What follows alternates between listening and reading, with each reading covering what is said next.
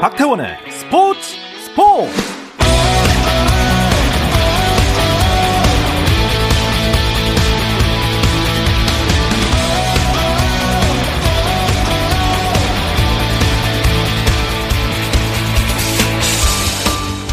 스포츠가 있는 저녁 어떠신가요? 아나운서 박태원입니다.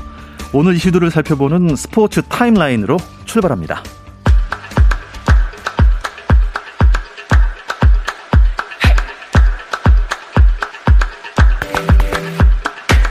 프로농구 창원 LG 스태프의 코로나19 확진으로 검사를 받은 4개 구단 선수단이 전원 음성 판정을 받았습니다. KBL은 LG와 KGC 인삼공사, 삼성, 오리온 선수단 전원이 PCR 검사에서 음성으로 확인됐다고 밝혔습니다. 이에 따라 프로농구 정규 경기는 일정 변경 없이 정상적으로 진행합니다. 프로야구 SSG 랜더스에서 올 시즌 후 방출당한 외야수 고종욱이 기아 타이거즈에 입단했습니다. 기아는 고종욱과 연봉 7천만 원에 계약했다고 발표했습니다. 스페인 비아레알이 이탈리아의 아탈란타를 꺾고 마지막 한 장 남은 유럽 챔피언스 리그 16강 티켓을 따냈습니다. 비아레알은 조별리그 F조 최종 6차전에서 아탈란타에 3대 2로 승리했는데요. 이로써 조별리그 3승 1무 2패 성적을 낸 비아레알은 선두인 메뉴에 이어 조 2위를 지키며 대회 16강에 진출했습니다. 한국 역도에 떠오르는 별 10대 역도 선수 신록이 세계 역도 선수권 대회에서 한국 선수 사상 최초로 금메달 3개를 따냈습니다. 신록은 어젯밤 우즈베키스탄 타슈켄트에서 열린 2021 세계 역도 선수권 남자 61kg급 경기에서 인상 132kg, 용상 156kg, 합계 288kg을 들어 세계의 부문 모두 1위에 올랐는데요. 한국 선수가 세계 역도 선수권에서 금메달 3개를 따낸 것은 신록이 처음입니다. 미국 프로농구 NBA에서는 젊은 피를 앞세운 멤피스 그리즐리스가 LA 레이커스를 108대 95로 이겼습니다. 이로써 15승 11패를 거둔 멤피스는 서부지구 4위를 달렸는데요. 멤피스에서는 제런 잭슨 주니어가 25득점 5리바운드, 데즈먼드 베인이 23득점으로 레이커스 격파에 앞장섰습니다. 레이커스는 르브론 제임스가 20득점, 10리바운드, 11어시스트로 개인 통산 100번째 트리플 더블을 달성했지만 팀 패배로 빛이 바랬습니다. 유타 제즈는 필라델피아 세븐티식서스를 118대 96으로 꺾고 6연승을 질주하며 서부 3위를 지켰습니다.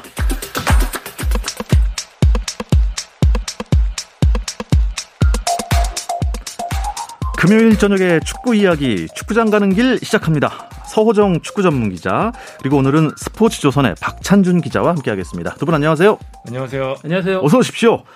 자, 드디어 드디어 대망의 K리그 1 정규리그 일정이 모두 끝이 났습니다. 짧게나마 결산을 해보는 시간을 갖겠습니다. 네, 결국 뭐 예상하신 대로 전북이 우승을 했네요. 네. 어, K리그 최종전이 벌어진 날 역대급 어떤 승부들이 펼쳐졌는데요. 우승 그리고 AFC 챔피언스리그에 나가는 팀 모두 이날 가려졌습니다. 뭐 사실 조기에 우승이나 이런 거 확정이 되면은 네. 압도적인 우승이다라고 저희가 타이틀을 붙이긴 하지만 약간 그 심장이 쫄깃쫄깃해지는 스릴이 좀 반감되는 건 사실 아니겠습니까? 맞습니다. 근데 이날 같은 시간 열린 세 경기에서 이런 부분들이 맞닿아 있다 보니까 특히 전북과 제주 울산과 대구 이 두 경기에 동시에 많은 관심이 모였는데요. 결국은 전북이 자력으로 승리를 거두면서 자력 우승, K리그 최초의 5연패 그리고 통산 9번째 우승을 달성했습니다. 아, 대단합니다. 그리고 1, 2, 3, 4위까지 모두 이날 가려진 거죠. 음. 전북 보면요. 정말 글쎄요. 이 아홉 번째 우승이라는 거는 이 우승 DNA가 있는 팀인 거죠. 제가 그날 현장에 있었는데요. 네. 그 경기장 분위기 자체가 어우전이라고 저희가 하죠. 어차피 우승은 전북. 팬들 역시 약간 추후에 의심도 없는 사실 울산에 뒤집힐 수 있는 어쨌든 경우의 수가 있었기 때문에 불안할 수도 있는데 전체적으로 아 우리가 당연히 우승할 건데라는 분위기가 좀 있었고요 선수들도 몸을 푸는데 좀 덤덤함 이렇게 좀 음. 불안감보다는 덤덤함 같은 게 있었는데 뭐 경기 전 김상식 감독이 그 이동국 선수가 찾아온 그 뒷이야기도 전해줬거든요 승리 요정이 왔다 아. 질 걱정 없으니까 예. 마음껏 해라 이런데 이런 전체적인 분위기 자체가 그 전북의 강력함을 말해주는 게 아닌가 이런 마지막 경기를 앞두고는 대부분 좀 불안해하는 감정들이 있기 마련인데 전북은 확실히 그걸 넘을 수 있는 힘이 있다는 것은 분명히 전북의 DNA가 아닌가 싶습니다. 네. 근데 제주 유나이티드가 마지막 상대였단 말이에요. 제주도 절대 물러설 수 없는 그런 기로에 있었기 때문에 순탄한 우승은 아니라고 볼 수 있어요. 그렇죠. 전체적인 과정을 봤을 때도 어, 다섯 번, 5회 지금 5회 연속 우승을 5년 연속 우승을 하는 데 있어서 앞선 두 번은 전북이 조기 우승을 이뤄냈지만 네. 그뒤 세 번의 최근 우승은 매번 이제 최종 라운드까지 가서 희비가 엇갈렸거든요. 2019년 같은 경우에는 정말 그 포항에 엄청난 도움을 받아서 극적인 역전 우승을 했고 어, 지난해 올해는 이제 홈에서 승리하면서 자력으로 우승을 확정을 짓긴 했지만 이날 경기 때도 사실은 제주한테 전반에 득점을 올리지를 못했습니다. 전북이. 네네. 그런데 울산은 전반에 2대 0으로 앞서갔거든요. 만에 하나 전북이 미끄러지게 되면은 그렇게 또 역전 우승을 울산에다가 내줄 수도 있는 상황이었지만 결국 후반에 한교원, 송민규 선수의 연속골이 터지면서 어, 전북이 앞서 박찬준 기자가 얘기했던 어우전을 네. 달성을 했습니다. 어, 전 어우전이라고 그래서 전남이야 전북이야 했는데 예, 농담이고요. 전북의 우승. 아, 일단 뭐 우승 1등 공신은 누구라고 할 수 있을까요? 저는 일단은 그 최전방 스트라이커진 얘기를 일단 우선으로 꺼내고 싶어요. 사실 네. 전북이 승부처에서 결국에는 강했다는 힘이 또 다시 우승으로 이어지는 원동력이 됐었는데 울산과 가장 큰 차이라고 볼 수 있겠거든요. 어쨌든 뭐 잘 만들던 아니면 우당탕탕 넣든 어쨌든 마무리해 줄 수 있는 일루첸코 구스타보 존재가 확실히 컸고요. 네. 그리고 또 하나 이제 홍정호 선수를 대표로 한 수비진. 사실 전북 같은 경우에는 이제 닭공으로 유명하지만 항상 그 뒷받침이 됐던 게 탄탄한 수비였거든요. 음. 올해도 최소 실점을 기록했는데 네. 최전방의 존재 그리고 든든한 최후방 수비수의 존재가 승부처에서 강했던 부분이 분명히 있었고요. 그다음에 또 결국에는 뭐 투자 얘기 안 할 수 없는데 겨울에 일르첸코 데리고 왔고요. 또 여름에 송민기 선수 21억 원이라는 큰 돈을 들여서 영입을 했는데 그런 투자의 힘 그리고 요소마다 팀의 중심을 잡아준 베테랑 선수 이런 선수들의 힘이 모여서 전북의 우승이 이어진 게 아닌가 싶습니다. 아 일단 뭐 좀 써야 쓴 만큼 결과가 돌아온다. 뭐 프로의 세계는 냉정하니까요. 그러고 보니까 우리 김상식 감독은 선수였을 때도 코치였을 때도 감독이 돼서도 모두 우승을 했네. 우승 반지가 몇 개입니까? 어, 우승 반지가 과거에 이제 성남 일화 시절까지 포함하면은 우승 반지가 12개를 갖고 있어요. 대단합니다. 근데 그 지금 전북이 만든 아홉 개의 별이 모두 이제 김상식 감독이 선수, 코치, 감독으로서 다 기여한 별들이거든요. 네. 그런데 이번 우승은 정말 좀 힘들었던 것 같습니다. 아무래도 선수와 코치와는 또 다른 세계잖아요. 감독이란 세계는. 그러니까 많이 힘들었고 그 힘듦을 이제 우승하고 나서 어, 전주 월드컵 경기장 우승 세레머니를 하면서 김상식 감독이 춤을 정말 잘 추거든요. 아 예? 몰랐습니다. 네. 어, 뭐 대한민국 어떤 그 댄스의 아이콘이라고 할 수 있는 네. 이현도 씨가 네. 과거에 김상식 감독이 선수 시절에 이제 우연히 사석에서 춤추는 걸 보고 네. 앨범 제작비를 갖고 와주면 내가 널 가수로 만들어주겠다. 전 그 정도예요? 그래서 이날 경기장에서 그 댄스 실력이 폭발을 했는데요. 네. 정말 그 감독으로서 1년간 힘들었던 울분을 터트리는 개인 댄스 시간을 거의 5분 정도. 5분이나요? 네, 잔디를 그냥 휩쓸고 다녔습니다. 아니, 송민규 선수가 같이 추려고 했는데 네. 워낙 김상식 감독이 잘 추니까 뒤로 네. 한발 물러난 아, 그 영상에 굉장히 화제가 됐었습니다. 거의 뭐 프로 댄스 못지않은. 네. 네. 그나마도 이제 본인 말로는 잔디 상할까봐 좀 살살 추거나. 아, 원래는 존 스톤스 댄스를 하시려고 했다고. 아, 그 댄스 장르는 뭡니까? 댄스 장르는 제가 볼 때는 약간 그 그루브를 확 느끼는 네. 예, 그 미국식 그 아. 할렘 이런 데서 추는 듯한 게 자율적으로 추는 약간 약간 흐느적 웨이브. 예, 흐느적거리는. 하지만 예, 절도가 있고 기가 막히게. 기가 막히게. 예, 요거 제가 요거 그 소위 짤이라고 하죠. 동영상 아직 못 봤는데 바로 찾아봐야겠습니다. 끝나면 제가 네. 바로 보내드리겠습니다. 네. 자, 근데 아쉬운 준우승을 한 울산 얘기를 또 안 할 수가 없어요. 어, 우승 문턱 넘는 게 이렇게 어렵습니까? 아, 제가 울산 팬이라면 정말 피눈물을 흘릴 것 같은 뭐 대부분 팬들 진짜 안타까워하셨을 것 같은데요. 이번에도 정말 고비를 넘지 못하고 3년 연속 최종전에서 고비를 마셨는데요. 저는 사실 개인적으로는 올해 한정으로는 조금 좀 무관에 대한 그 우승에 좀 아쉬움은 물론 크시겠지만 좀 지적하는 건 좀 아쉬운 부분이 좀 있다고 생각하는 게 올 시즌 울산 스케줄을 보면요. 지난해 12월에 아시아 챔피언스 리그 다녀왔죠. 네. 다녀와서 자가격리하고 또 감독 교체하고 클럽 월드컵 다녀왔습니다. 갔다 와서 자가격리하고 리그 시작하고 3월에 또 한일전 했는데 그 핵심 선수들 모두 대표팀에 차출돼서 또 자가격리하고요. 중간에 리그 FA컵 병행하다가 또 6월에 챔피언스리그 가서 조별리그 치르고 또 자가격리하고 지금 이런 이 스케줄이 1년 내내 반복됐거든요. 아. 사실 저는 큰 부상 없이 이 정도 성적으로 사실 물론 안타까운 부분은 리그 FA컵 아시아 챔피언스리그 중에 네. 선택과 집중을 좀 했어야 하지만 그 부분을 좀 아쉽긴 하지만 이 정도의 강행군 치고는 저는 나쁘지 않은 음. 경기력을 보여줬다고 생각하거든요. 네. 졌지만 잘 싸웠다. 네, 예. 저는 그렇게 생각합니다. 네. 그렇다면 일단 뭐 홍명보 감독은 솔직하게 우리가 부족했다라는 인터뷰를 했는데 이게 올해 뭔가 이 아직까지 10번이라는 그 숫자의 무관. 네. 준우승에 그쳐지 않습니까? 어, 내년에 뭐가 좀 변화가 있어야 될 것 같아요. 그러니까 홍명보 감독이 올 시즌 부임하면서 우승에 도전하겠다는 얘기를 하는 동시에 또 얘기했던 것 부분이 우리가 이제 체질적인 부분, 마인드적인 부분, 팀 문화적인 부분을 바꿔 나가야 된다. 언제까지 전북에게 이렇게 심리적으로 밀릴 수는 없다라고 얘기를 했고요. 저도 이제 박찬준 기자 얘기 중에서 동의하는 부분 어느 정도 뭐냐면은 올 시즌 울산이 전북에게 밀리지 않았습니다. 음. 예, 챔피언스 리그까지 예, 모든 대결을 합하면은 전북에 우세했었고. 아, 예. 다만 이제 전북에 대한 그런 디지는 어, 그런 패배 마인드는 극복을 했지만은 결국은 이제 11개 팀, 나머지 이제 10개 팀과의 승부에서 조금 아쉬웠던 부분들, 이런 것들이 이제 조금 더 고쳐져 나가야 될 것이고, 그래도 올 시즌 어, 젊은 팀으로의 이 변화라는 부분, 리빌딩을 병행하면서 우승에 도전해야 됐던 부분에서 어느 정도 홍명보 감독이 성과를 냈기 때문에 다음 시즌에는 좀 더 내부적으로 탄탄해진 그리고 음. 더 두터워진 스쿼드를 구축할 수 있을 거고 결국은 또 겨울 이적 시장에서 어느 정도의 선수 보강을 하느냐가 중요한 과제가 아닐까 싶습니다. 리빌딩 과정에서의 준우승이라고 생각하면 뭐 어떻게 보면 괄목할 만한 성과라고도 할 수 있겠습니다. 그리고 박찬준 기자가 이게 어디 갔다가 자가격리 또 대표팀이 하도 많이 차출된 또 울산 아닙니까? 자가격리. 이렇게 말씀하신 이유가 사실 시즌 초반에 박찬준 기자가 울산을 이번에 우승 후보로 꼽았었어요. 아, 방금 해명을 한 거고. 해명을 한 것 같습니다. 약간 느낌적인 느낌이 왔습니다. 저는 사실 전망보다는 약간 바람을 약간 좀 아, 바람, 바람. 있었는데 네네네. 네, 네. 저는 울산이 한 번쯤 우승을 좀 하는 게 리그를 위해서 좀 더 좋은 결과가 아닐까. 물론 뭐 전북이 싫은 건 아니지만 어쨌든 거기다가 또 리그 아까 서호정 기자 얘기하셨지만 울산과 전북 대결에서 울산이 유리한 구도를 보였다는 건 어쨌든 객관적인 전력에서 크게 밀리지 않았다는 건 분명하거든요.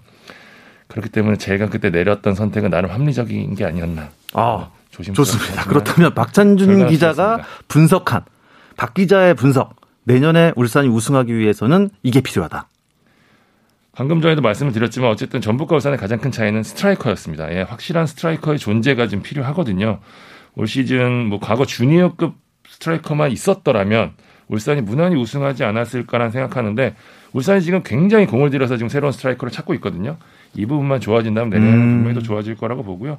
어쨌든 뭐 조급증만 발현되지 않는다면 지금 어쨌든 우승을 향해 가고 있는 길 자체는 바르게 가고 있거든요. 그때 울산은 뭐 자연히 좋아지지 않을까 싶습니다. 예, 좋습니다.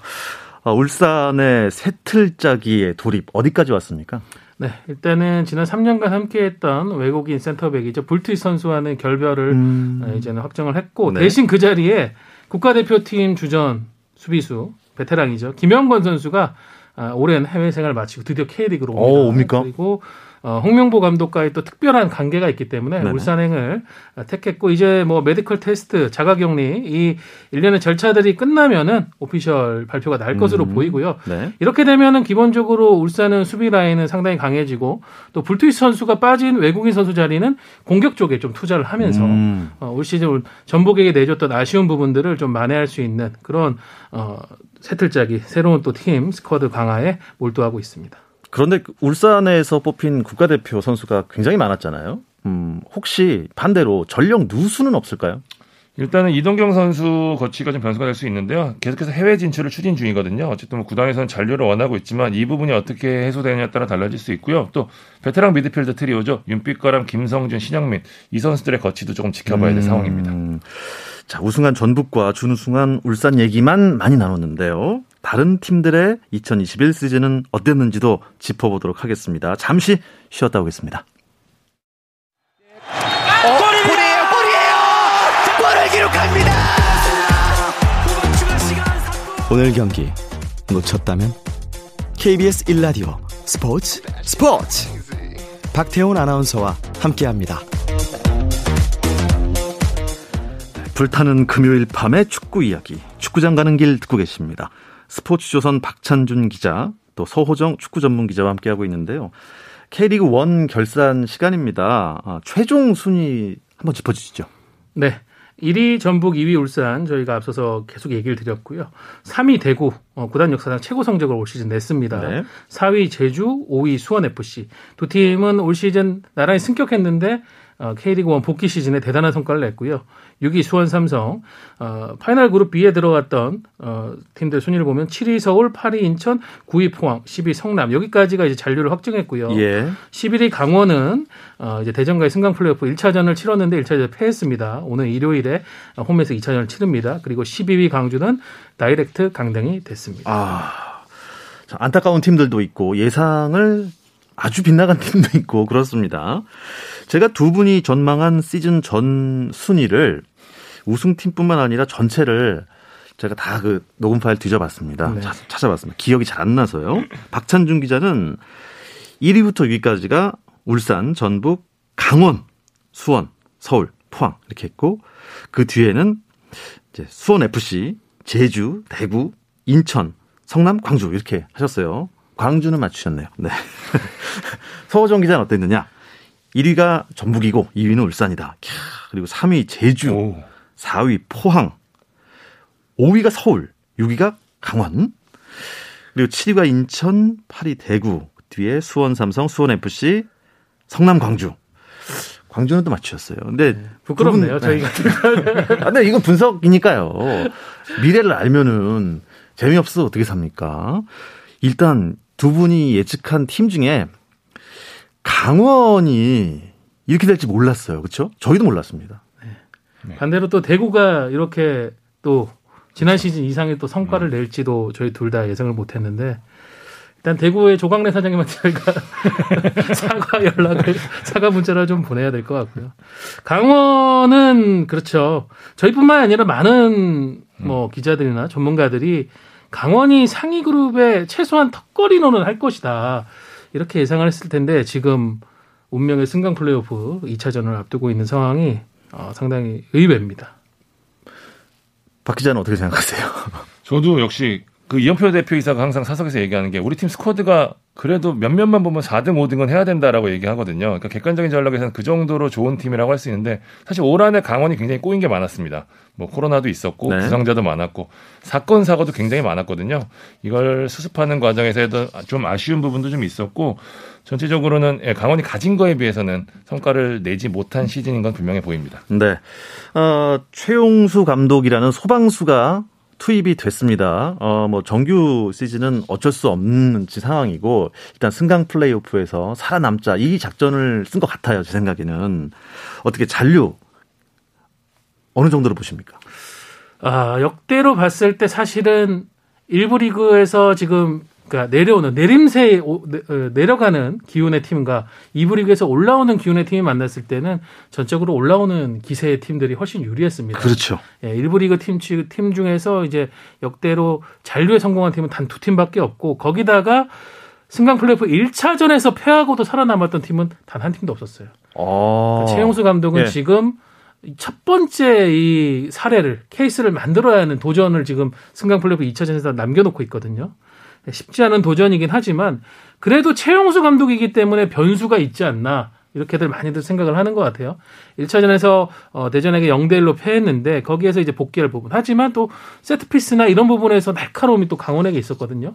만일 강원이 좀 이런 시간 전반 뭐 30분 이내에 선제골 터트린다 이렇게 되면은 정말 상황은 어떻게 될지 음... 예측이 불가능할 것 같습니다. 어떻습니까? 어, 흐름은 약간 대전 쪽이다 이런 얘기가 많거든요. 제가 현장을 다녀왔었는데요.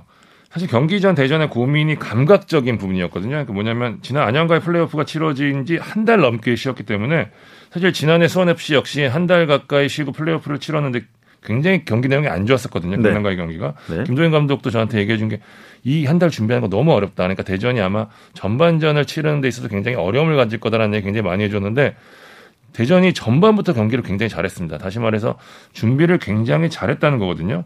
결과뿐만 아니라 내용까지 잡으면서 이제 아 일부 팀이랑 우리가 해도 되겠는데라는 생각 전체적으로 선수들이 하고 있기 때문에 물론 강원 입장에서 뭐 노려볼 만한 여지가 있겠습니다만 그날 굉장히 아쉬웠던 부분이 반전을 줄 수 있는 카드가 벤치에 앉아 있지 않다라는 부분인데 음. 그게 2차전이 돼서도 아마 강원에 굉장히 영향을 미칠 수 있는 부분이거든요. 반면에 대전은 뭐 바이오 선수도 있고 박인혁 선수, 김승서 뭐 다양한 카드들이 있기 때문에 전체적으로 대전 쪽에 좀 유리한 승부가 아닐까라는 생각이 전 짙게 들더라고요. 네. 이 강원과 대전의 승강 플레이오프 2차전은 언제 어디서 열리나요? 네. 오는 12일 일요일이죠. 오후 2시 강원의 홈인 강릉 종합운동장에서 열립니다. 강원이 홈구장을 이제 춘천과 강릉을 오가면서 쓰고 있는데 네. 그래도 올 시즌 승률이나 이런 부분에서는 강릉이 좀 더 낫다고 해요. 그래서 그 기운을 잡기 위해서 승강 플레이오프 2차전을 강릉에서 치르게 됐습니다. 네, 두 분은 이걸 또 여쭤보면 결과를 어떻게 예상하세요? 아니 저희 시즌 초 그걸 보시고 또 네. 저희한테 부르시면은 네, 박찬준 기자부터 먼저 예측해 주시죠. 저는 1대 0 대전의 승리를 보도록 하겠습니다. 아 그래서 네. 그냥 2연승으로 올라오고 네, 강원은 그렇습니다. 좀 쓰디쓴 분위기에서 차이가 너무 큽니다. 아 예 그렇군요. 저는 어, 2대 1로 강원이 승리하는데. 아. 그렇게 되면은 이게 원정 다득점을 매겨야 되거든요. 네. 그렇게 되면 대전이 올라가게 됩니다. 아. 뭔가 좀 그런 느낌이 오는 것 같아요. 예. 1대1 상황에서 강원이 뒤집기까지 성공하는데 마지막에 밀어붙이는 걸 대전이 좀 버티지 않을까. 음. 구체적으로 한번 예상을 해봅니다. 좋습니다. 자, 그리고 이번 시즌에 괄목할 만한 성적을 거둔 이 대구 얘기를 안 할 수가 없어요. 대구는 아시아 축구 연맹 챔피언스 리그까지 가게 됐습니다.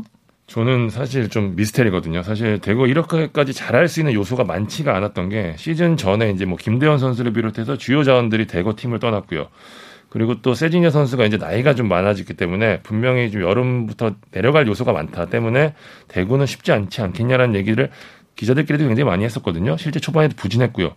근데 빠르게 반등하면서 지금 챔피언스리그까지 갔는데 일단 역시 세징야의 힘 빼놓을 수가 없고요. 네. 팀을 이끌고 뭐 해결까지 해주는 슈퍼 에이스의 존재가 확실히 팀이 얼마나 큰지 보여준 대목이고 뭐 에드가 선수도 예년만큼은 아니지만 1인분 해줬고요. 뭐 라마스 선수 빠르게 녹아들면서 외국인 선수 일단 잘해줬고 여기에 대구 특유의 탄탄한 수비를 바탕으로 한 역습 축구 이게 올 시즌 더욱 원숙해진 모습이거든요.